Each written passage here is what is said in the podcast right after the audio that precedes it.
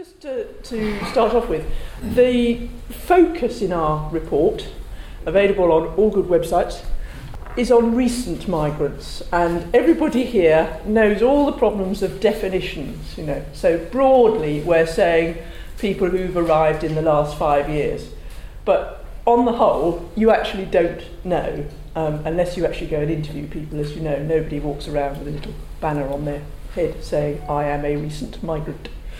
But insofar as you can rely on the statistics, um, at least three quarters of recent migrants end up in the private rented sector. I say at least because statistics only measure the official migrants. We all know there are migrants who aren't measured, and the chances are that 99% of them are probably in the private rented sector. Um, also, the, a, a lot of people are in a, um, areas where how do people define them? So people might be in student hostels and may not even be picked up on the figures.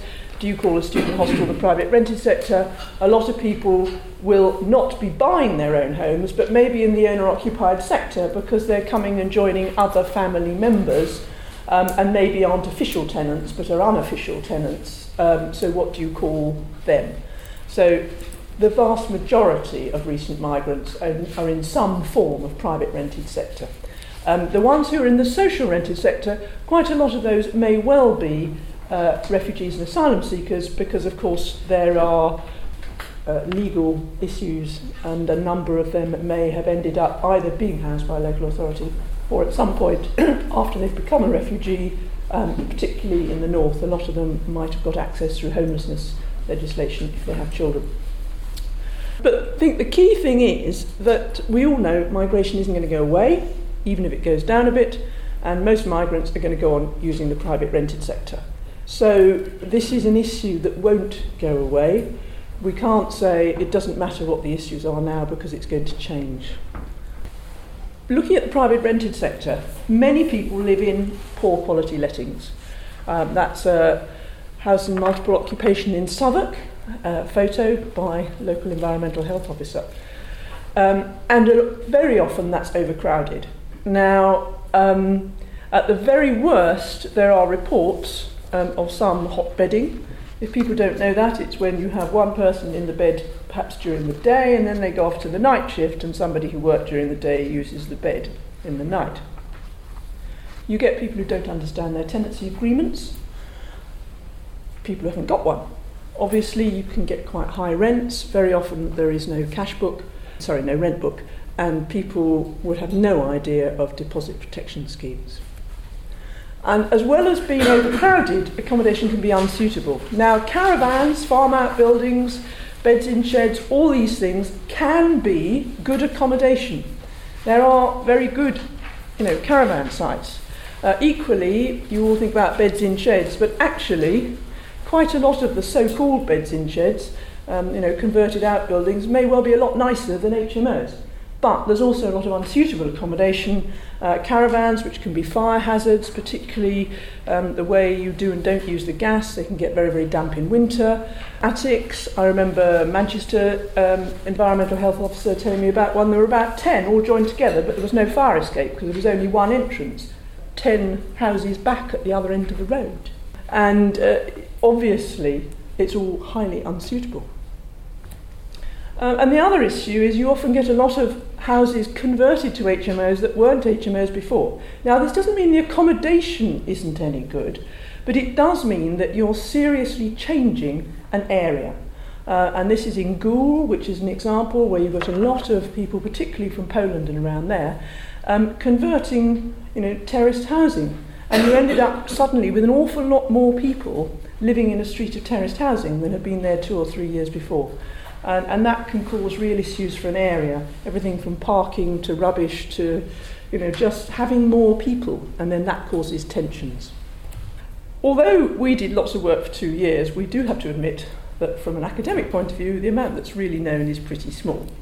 Um, compared to what we know about the social rented sector and the people who live in it, we don't know about the private rented sector, um, and obviously we know even less about recent migrants. But the things we do know is that with working migrants, a lot of the problems are around housing and jobs being linked, very often people find that it's the employers or the agent who's finding you employment who also finds you the accommodation, and that makes it harder to complain uh, because whether your house is actually directly tied to your work or not, it's all linked in. And if you've come as a migrant to work, the last thing you want to do is risk losing your job. The other issue is that a lot of migrants are moving around a lot and also they work very long hours. So a lot of people just want a bed. They're not looking for a home, certainly not initially. And when it comes down to it, they'll put up with a lot as long as it's cheap, as long as they can get to their work from it.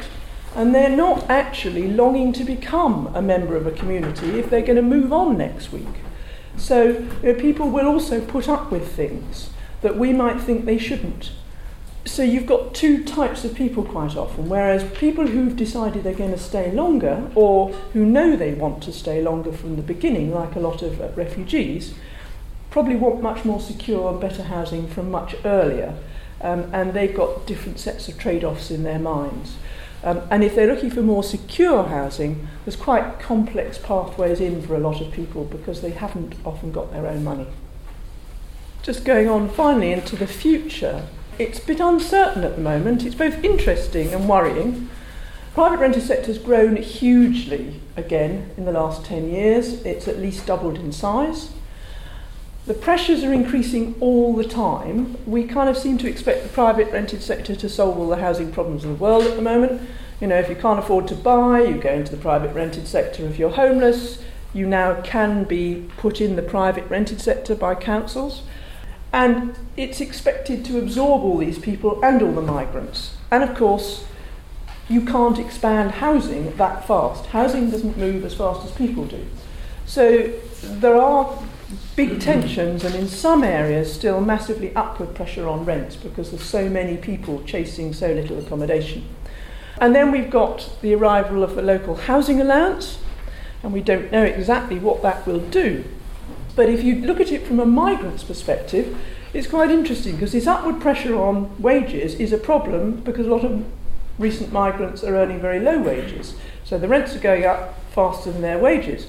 On the other hand, a lot of them are reliant on their wages and not on benefit.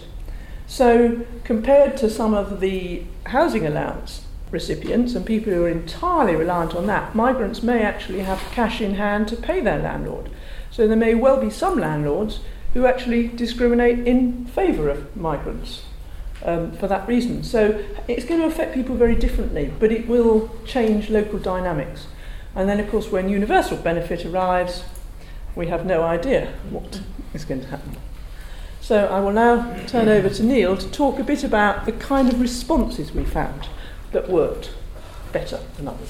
Thanks, Joe. I think it's worth a couple of things I'd like to say before I sort of crack on, really. The first is that the vast majority of private landlords and the vast majority of the private rental sector is good quality accommodation. And what we're looking at here in many many areas is the very very bottom end of the market and a very very small minority of the private renter sector. Um, because of the size of the private renter sector, of course, that number is still quite a sizable, sizable, sizable number. And I think it's important to emphasise the work that landlord associations and local authorities have done, particularly over the last 10, 15 years, to increase and improve standards in the private rental sector from where it was 20, 25 years ago. Um, I think the other thing that's worth mentioning is that one of the key um, tenets of the Housing Migration Network was that we didn't want to suggest solutions that weren't realistic. We wanted to work with the grain of um, the private rental sector so that hopefully the, the recommendations and the solutions that we, we raised in our report were actually achievable and doable. Um, we didn't want to have a report that would just sit on a shelf or you know, sit somewhere stored on a computer and, and not be a benefit to, to the sector.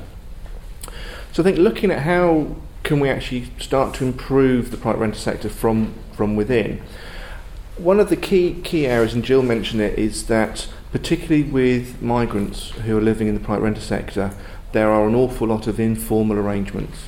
Um, so for, for most people, you know, if you're if you're a professional living in the private rented sector, you will have a tenancy agreement, you will, your deposit will be protected as it's required to, to be by law, you will know who the landlord is, you will probably pay your rent by direct debit or some, some other form. It's all, it's all regularised, it's all, um, you know, it's all clear and transparent. In the migrant, with migrant communities, the chances are um, they'll have received a key for the property. Um, as soon as they've received the key, there's an implied tenancy agreement that's been set up but there are no terms. Um, no, there's no ground rules. Um, there's likely not to be a deposit against um, you know, best practice. If there is a deposit, the chance of it being protected in terms of deposit protection scheme are very slim. So one of the things that we, we recommended really was that there's an opportunity to look at producing more standardised paperwork, a simple basic tenancy agreement that can be easily understood by tenants who don't have necessarily a great grasp of the technicalities of the private rented sector, um, and also for some landlords who don't want to go to um, a legal station is to get a tenancy agreement, who don't want to go to their solicitor to, to look at some of, the, some of the paperwork, to try and make sure that we have, a, have an agreement that works for that bottom end of the market so that we don't have unfair terms in the tenancy agreement and hopefully so that tenancies work, work much better. We also felt there was an opportunity to look at how people can access references and how tenants in particular can give a reference to a landlord to make it much easier to access good quality um, rented accommodation. Very often the steps to gaining good quality accommodation in the private rental sector are very difficult. Have you got a financial referee? Have you got a reference from your previous landlord, and so on and so forth? So it's looking at how we can make that make that simpler. We also have a lot of variation in the way that local authorities work. Um, accreditation, which is a, a, a, an approach whereby landlords become accredited um, either working with a, a landlord association or with a local authority. But there are many, many different schemes. Some schemes accredit the person, the landlord themselves, so they undertake training and they demonstrate their capability to manage properties in the private rental sector. Other schemes look at the property, and it's they're property-based schemes, and local authority officers actually physically inspect individual properties and say that property meets meets a particular standard. Our view was that unless we have model scheme that is adopted nationally, um, probably looking at the landlord association schemes that have the widest um, coverage across across the nation, um, then it's going to be very difficult for local authorities and landlords to actually understand what how accreditation is going to work and how it's best best promoted. And I think one of the misnomers in the private renter sector is that letting agents and managing agents offer the best accommodation. Very often that is not, not the case. Again, with, with the, the wider private renter sector, there are good letting agents and there are bad letting agents. But just because you are renting a property through um, an organisation that has a shop front, looks professional, it doesn't mean necessarily that you are going to be entering into good quality accommodation.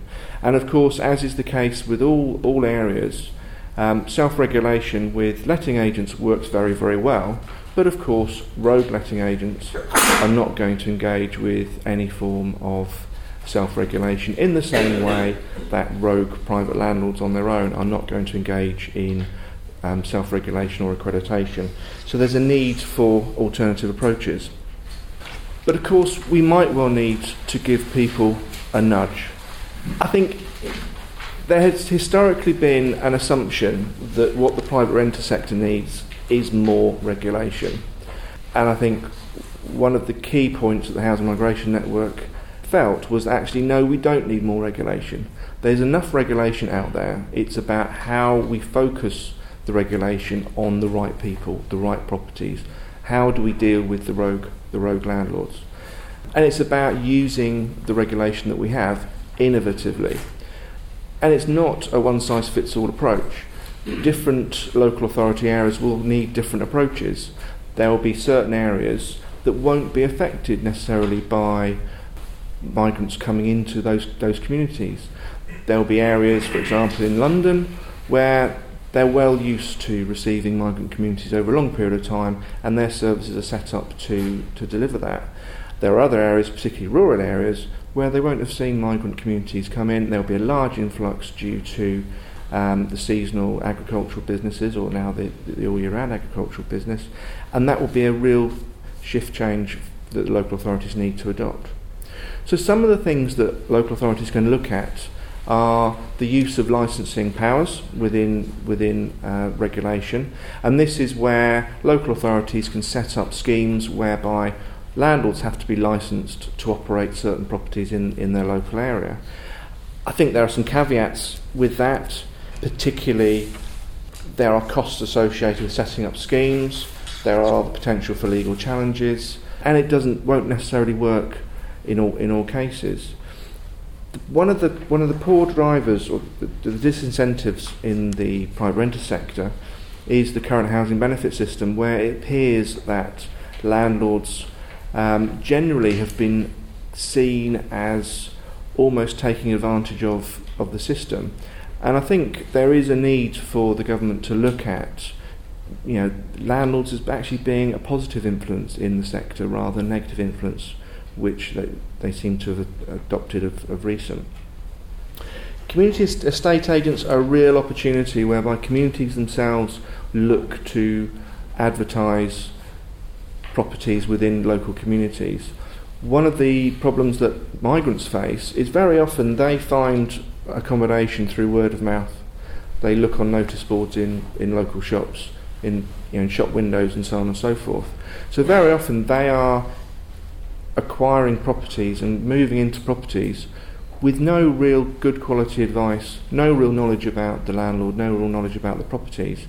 Community estate agents is a model whereby they can actually regulate themselves, do some simple checks, and make sure that they are promoting good quality landlords within their own their own commun- communities. Tenancy deposit schemes are used by local authorities across the country, and they're generally um, a good opportunity to introduce the less able to access private rental sector and the vulnerable to access good quality um, accommodation. One of the things that we can look at though is linking those schemes in with credit unions um, that are then accessible to all vulnerable tenants so they can actually find um, ways of avoiding loan sharks and so so on and so forth.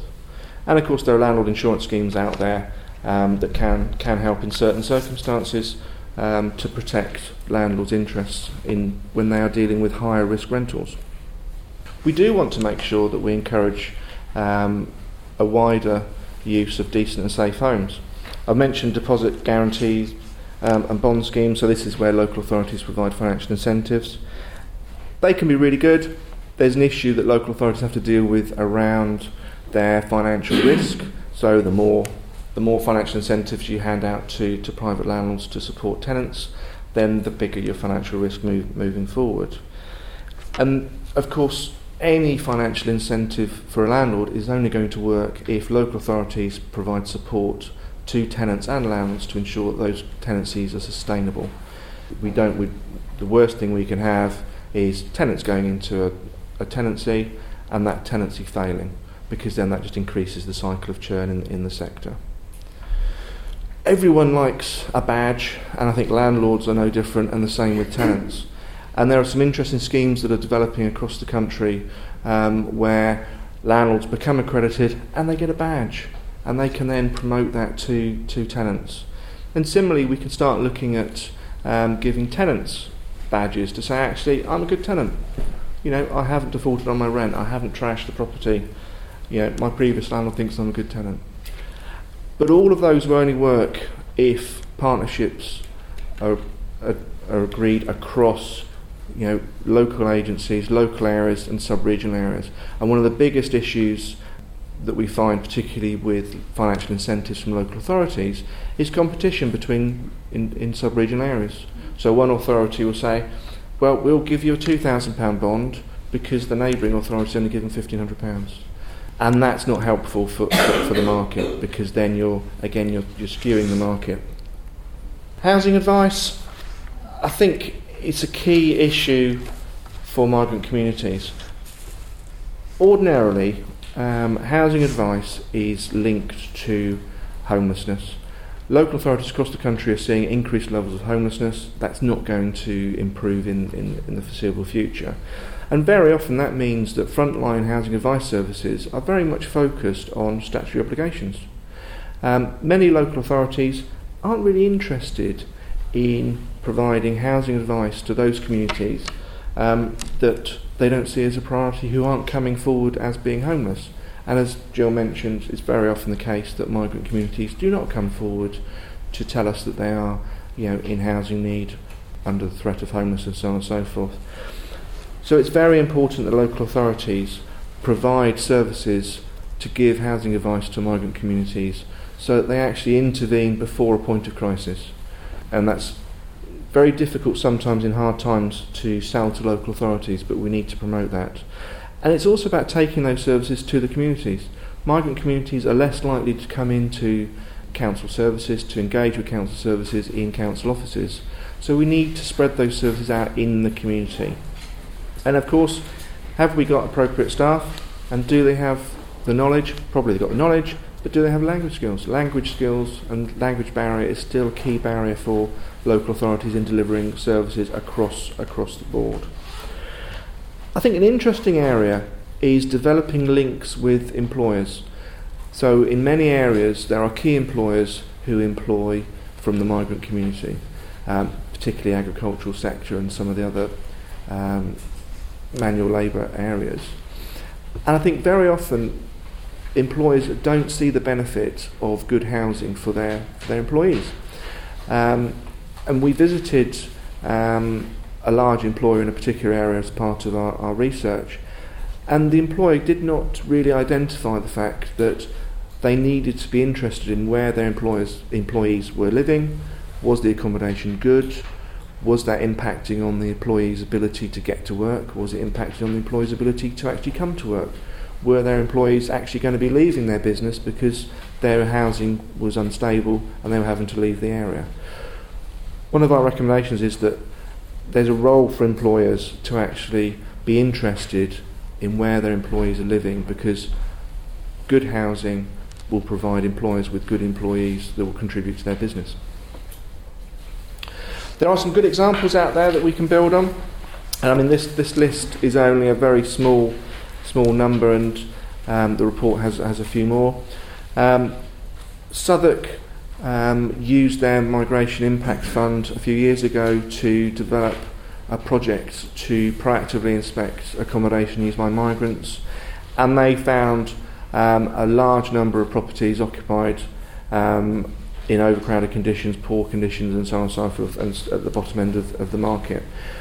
Interesting issue there, of course, was as soon as the um, Migration Impact Fund um, funding was, was removed, then that project has actually stumbled a little bit. So sustainability is key for all of these all, all these projects moving forward, and local authorities need to be clear about exit strategy um, and how do they actually move projects forward.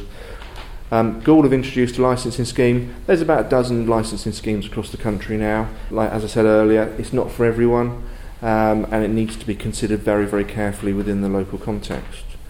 East Sussex have produced a housing toolkit for local authorities to use to help them work with migrants. There are other toolkits around and about. In Cornwall, West Cornwall um, has a migrant work and action group where they've actually coordinated their approach to assist migrant workers um, in poor housing conditions. They have particular problems with the rural agricultural businesses um, and migrants occupying caravans on, on impromptu caravan sites. HACT have um, worked on a number of projects through their Accommodate programme, which is worth looking at.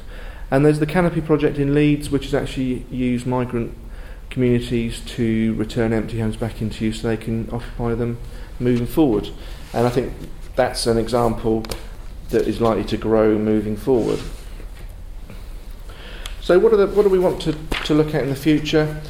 Clearly, migration needs to become um, a mainstream part of housing policy um, within local authorities, both in terms of provision and planning. And I think there are many authorities out there for which migration still remains a bit of a blind spot. You know, it's not happening to us, we can't see it, we don't know what's going on, we won't bother looking for it. That needs to be mainstreamed. We need to have a fresh look at the bottom end of the private renter sector. As I mentioned earlier, the vast majority of the private renter sector provides good quality housing, um, and it's about focusing services on the poor properties right at the very bottom, very relatively small number. Um, and it's for local authorities to focus their resources on that part of the market rather than almost irrelevant regulation of, of good quality accommodation. We need to make sure that the coordination of schemes and priorities across l- local bodies and national bodies is maintained, and we need to build on, on that. The more cross working that we can, we can generate, the better. And of course, as Jill mentioned, you know, migrants are overrepresented in the poor um, element of the private renter sector. So we need to make sure that local authorities address that and link to the issues of, of social cohesion within their, their neighbourhoods. And we need to make sure that we're empowering communities to help themselves. So that's the migrant community. Are we empowering them to come forward, tell us about their problems and seek advice?